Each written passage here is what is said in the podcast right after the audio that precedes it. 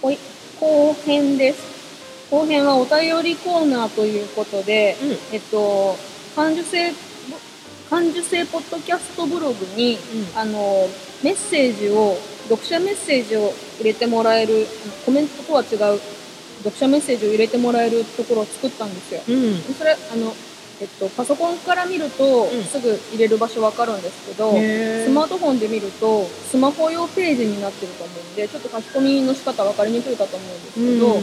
あの、えっと、なんだ、パソコン用のブラウザに変えてもらって、そうするとね、ザーって探してもらうと、読者メッセージっていうのを書き込めるようになってるので、あの、もしも気が向いたらうん。書いてもらうと、ね。ちょっと嬉しかったり嬉しいで、すね。ちょっと緊張したりうんすると思うので、またあの、気が向いたら書いていただけたらなと思うんですけど、うんあの、何にも言ってなかったのに、やはりこう HSP っぽい人は、うんうん。ピンとくるんですよね。うん書いてくれた人がいて、へ えっと、読ませていただきます。はい名前が、この人なんて読んだらいいですか？い出るに人で、ーうん。出る人、うん。イデトさん。でいいかな間違ってたらごめんなさい。うんえっと、はじめまして。いろんなポッドキャストを聞きながら作業するのが好きなおっさんです。おっさん、うんはじめましはじめて。まして。おもれきとか、被弾ラジオとか、ハンニバルレクチャーとか、これ番組の名前ですかうね。んちょっと私、どれも聞いてないんで、今度聞いてみます。お盆の準備しながら何か聞こうと探して見つけたのが感受性ポッドキャスト、うんど真ん中でした。だって、はい、ありがとうございます。ネットで HSP 診断のページを見つけてしたら、うんもう結果を見るまでもなく、チェックが入るばかり、ああ、そうなんだと思いながらしみじみと浸りました。泣き笑い。HSP でない人たちに対して、なんて鈍感な連中なんだと責め続けて生きてきたぐらいですので、そして思いました。ウルトラマンとか月光仮面とか昔の正義の味方たちは多分みんな HSP なのかもって自分だけが幸せなんでは満足できなくてみんなの幸せ願うなんてみたいなことを感じましたとうん。いうメッセージをいただきました。んありがとうございます。ありがとうございますそうですね。うん昔のね、ウルトラマンとか月月光仮面とかね、うん。昔の正義のうん。味方、そうかもしれないですね。で、あの、HSP の本見てると、うん HSP って内向的って言われるんですけど、うんそのタイプの中にも、うん外交的なうん HSP で HSS っていう人もいて、うん私とかうん多分そうなんですけど、うんあの、多分ね、こういうね、ウルトラマンとか月光仮面とか、うん大きいものを背負っちゃって、うん。戦うみんなのためにっていうのは完全に HSP、HSS やと思う。そうやね。と思うわ。うん。あんなさ、なんか3分以内でさ、あんな会場してさ、そうよ倒せってさ、ちょっと、あなんていうの上司にクレーム言ったりとかした方がいいと思うんだよ。3分は無理だよって。ね。ねでももう、こう、気持ちでいっちゃうん気だもんね。持ちでね、俺が行かな誰が行くんだっていう気持ちだよね。わかる。うん。でも結構しんどい。しんどい。ほどほどに。うん。ウルトラマンもね。ウルトラマンもほどほどに。うはい。で、えっとね、ん。うーんと、えっとね、そう、あの、この、い、で、出る人さん、はい。イデットさんデトさんという、呼んで呼。ばせてもらおう、うんからもらって、で、あの、多分 HSP で検索したりとか、そういう繊細な感じで、なんかのワードで検索してくれて、うん。あの、ヒットして、うん。うん。これ聞いてくれてる人もいるかなと思って、うんで前にちょっとあの5つぐらいの項目で、はい HSP 診断っていうのを読んだことがあるんですけど、うん。今日はもうちょっと深いやつ、うん。もっとあのえっと、うん、深いやつ？はい。をうん。ちょっとひとちゃんにもやってもらおうと思って。あの皆さんもよかったらペンと紙紙とペンをはい。用意してもらって、まあ、じゃなくても別に丸なやつだけ数えててもらってもいいんですけど、うん。あの自分も HSP かなどうかなっていうのの参考にしてもらったらいいかなと思います、これ結構どの本にもあの HSP の自己テストっていうのが載ってるんですけど今日は、えっと、HSP を提唱してしだしたうん。エレイン・ N・ アーロンさんうん。の本、些細なことにもすぐ動揺してしまうあなたへっていう本の中の、うん。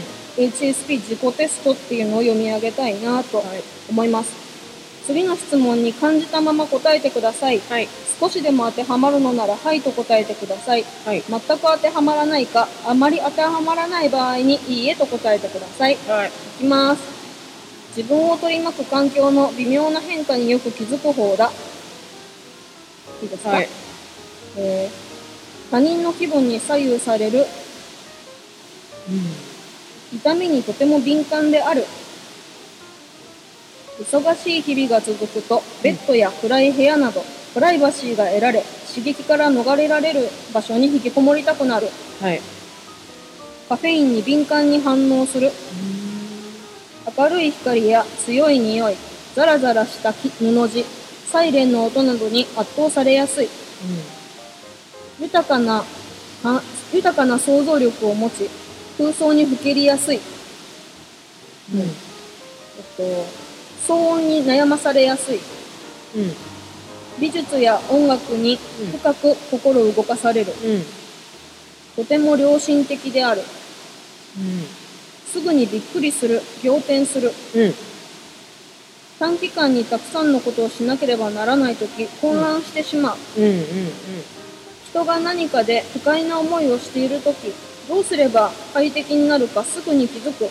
例えば電灯の明るさを調整したり、席を変えるなど。一度にたくさんのことをな頼まれるのが嫌だ。うん。うん。ミスをしたり、物を忘れないよう、忘れたりしないようにいつも気をつける。うん。暴力的な映画やテレビ番組は見ないようにしている。はい。あまりにもたくさんのことが自分の周りで起こっていると、不快になり神経が高ぶる。空腹になると集中できないとか気分が悪くなるといった強い反応が起こる。うん。生活に変化があると混乱する。うん。デリケートな香りや味、音、音楽などを好む。うん。動揺するような状況を避けることを普段の生活で最優先している。うん。仕事をするとき、競争させられたり、観察されていると、緊張し、いつもの実力を発揮できなくなる。うん。子供の頃、親や教師は自分のことを敏感だとか内気だと言っていた。思っていた。以上でございます。はいふーちゃんいくつでしたか？二十三ぐらいあった今。これね、数字振ってなかったんだよね。1、2、3、4、5、6、7、11,12,13,14,15,16,17,18,19,20,21,22,23ありました。あえっとね、うん。一二三四五六七八九十十二です。お12ですか。でもなんかちょっとまあそうかなぐらいでもチェックしてる。うんうん。えっと、以上の質問のうち12個以上はいがついた方は、うんおそらく HSP でしょう。へえ。しかしどの心理テストも実際の生活の中での経験よりは不不正確です例えば肺が1つか2つしかなくってもその度合いが極端に強ければそんなあなたも HSP かもしれません、うん、うん。という感じですね、うん。まあ、多分ねあのそのさひとちゃんのさうん。世の子供たちがより幸せにうん。生きるためにうん。こう育児保育、をしたいと思ったりとかそれの代表をしたいとかうん。思うっていうのはさある種自己犠牲というかさね。私が何とかしたいなっていうのはうんそういう気持ちに近いかなっていうふうに思ううしだからお互い共感できるんだなっていう感じなんかその特別ギリだったね。ギリだったね これってわかるわっていうのあった？うーんとね。これってわかるわ。この辺だね。十六。16? これ番号ないなうん。どれだろう？音楽美術やあ、音そうだね楽はそうだよね。うん。あの、隠れたいやつ。あー隠れたやつね。うん忙しい日々が続くと、ベッドや暗い部屋などプライバシーが得られ、うんうん刺激から逃れられる場所に引きこもりたくなる。これ一回リセットしたいのねね。うん。そうそうそう。自分自身に帰る。そうそうそう。だいぶ疲れちゃうんだろうなって思う。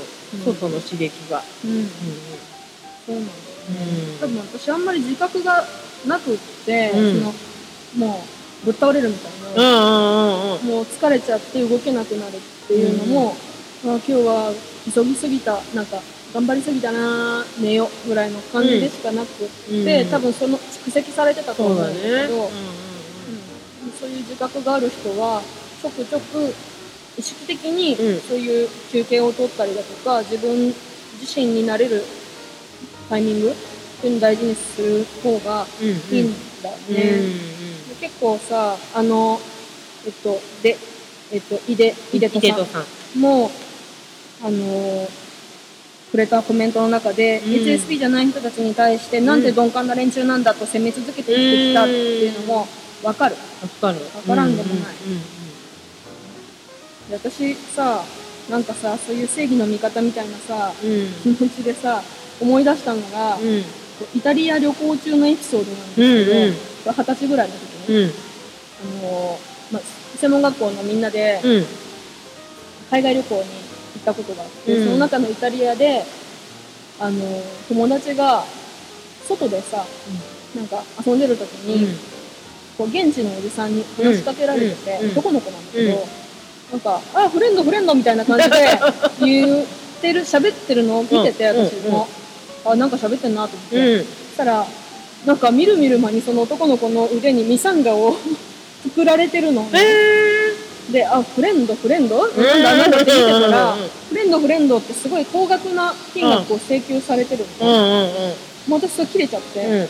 何やってんだよって、うんうんうん。フレンドじゃねえだろみたいうんな、あの、マイコさんが、ふざけんなみたいな感じで、あのおっさんとうん喧嘩して、うんお金を奪い返したって感じで、えー、すごいじゃん。うん。でも危ないよ。危ないね。危ない。だからダメです、そういうことして。はい。ポリス、ポリス、うん。ポリスって言わなかったうんんだけど、カチンときちゃう、うんあの、何が正しいかっていうそうだね。ことで、うんうんうんうんうん。バチンってきちゃうんだよね。はい確かに危ないね。ダメだよ。ダメ。もうダメだね今はね、さすがに大人だしね。そういう、そうね、旅行、旅行でね。まあ、あるけどね。あるけどね、うん あるけど、やってからもうなるべく穏便にうんうんしようと思っているわ。うん参考になったかな ?HSP かもしれん。もしかして私もって思う人、参考になると思う。なんか、あの、自分ってさ、ちょっと違うかなとかさ、うん。なんか思うことがあったらさ、うん。ね、やっぱりこう当てはまるところがあるっていうのは、なんていうのかな、安心じゃないけど、うんうん。あ、いや、私ってこういう人なんだって分かるっていうことはやっぱりいいことだと思う。で結構、他の人に比べて、うん。正義感だったりとうん。か、なんていうの、使命感みたいなのが強く出ちゃったりとかすると、うん。うん。他の人に、いや、もう言い過ぎだってとか、うんうんもうやりすぎだってって言われたり、またあんたはそういうことばっかしてってうんっていう、うんなんかマイナスなことうん。うん。で押し込められちゃうことがあるから、そうじゃなくて、あなたのその素質というか、うん。なんだっていうのを理解してる人が、うんその人に関わってくれてたら、うんそういう気持ちだとか、うんうん。発信の仕方も変わってくるかもしれないんだけど、この HSP っていう考え方がうん。うん。出てきたのが、まだ日本でもすごく浅い、歴が浅いから、私たちが育ってきた中で、うん。あんまりよく育てられてない。うん。人も多いのうん。だからすごくそういうものに、そういう感情だったりとか、表現だったりに、ネガティブに自分自身を捉えてる。うんなんか、私また人と違うことやっちゃったみたいな風に思ってる人もいるかもしれないから、そうじゃなくて、そういう考え方っていうか、そういう人がいるんだよっていうのを、もっと自分自身が把握して、いるとちょっとほっとするよね。そうだね。他にもいいんだなって、うん。いきなりブチ切れちゃう人いるんだ。そうだよね。そのにも、その、ぶち切れちゃうのも理由があるからさ、あね、なんかその、一人一人のさ、こう、認め合えれば。まあ、社会的にもさ、こう責めないでもいられるしさ、うん。うん自分が分かって、分かったら、うん。他の人もきっと分かるかもしそう。なんかもっと寛容になれるしれないしね。お互い自分にできないことだけどあの人にはできることだ、とか。あの人ができないことは私がこれができるっていうことを、みんながこう素直にカバーし合えることが普通になればうん。いいね。ね。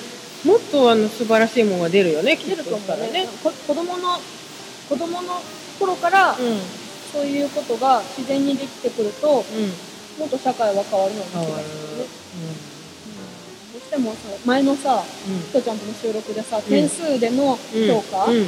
とか、うん。だと、うん。その表面的なさ、うん。点数が取れるように暗記するうんとか、回答する。っうん。ていうことだと人の内面はうん。分かんないんだよね、うん。それが子供の時からうん。それぞれが内面を評価できるようん。うな見方、ものの見方だとか、うん。発言だとか、そういうことがうん。それぞれにできればうん。最終的に戦争は起こらないんじゃないかと。うん。うんうん思う。うん本当だよね。感受性ポッドキャスト第14回その3に続きます。